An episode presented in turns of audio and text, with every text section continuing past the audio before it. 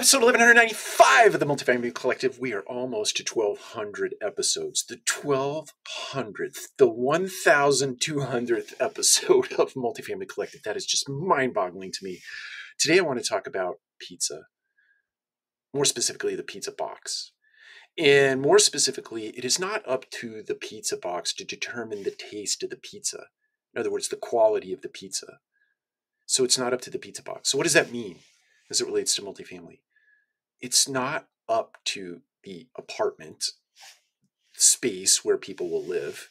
It's not up to the common area amenities, amenities that people will enjoy. It's not up to the broader neighborhood.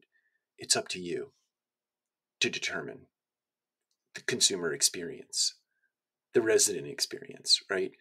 It's not up to all those things to just be there in consciousness without the collaboration of humans, you and me, to go out and to make sure that our presentation, that our curb appeal, our digital curb appeal, our physical curb appeal, our common area amenities, our apartments specifically, our ongoing service to the residents, ongoing service to team members. It's up to us to show up every single day and to give everything we have to make sure that that experience, team member journey, the consumer journey, uh, team member experience, consumer experience, the vendor partner experience, even our investors experience.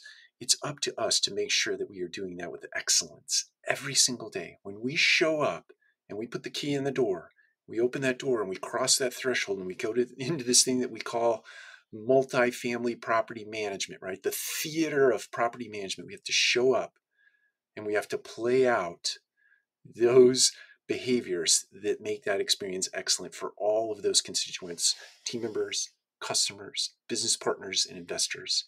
It's not up to the box, it's not up to the pizza box to determine if the pizza tastes good or not. It's up to you. Take care. We'll talk to you again soon.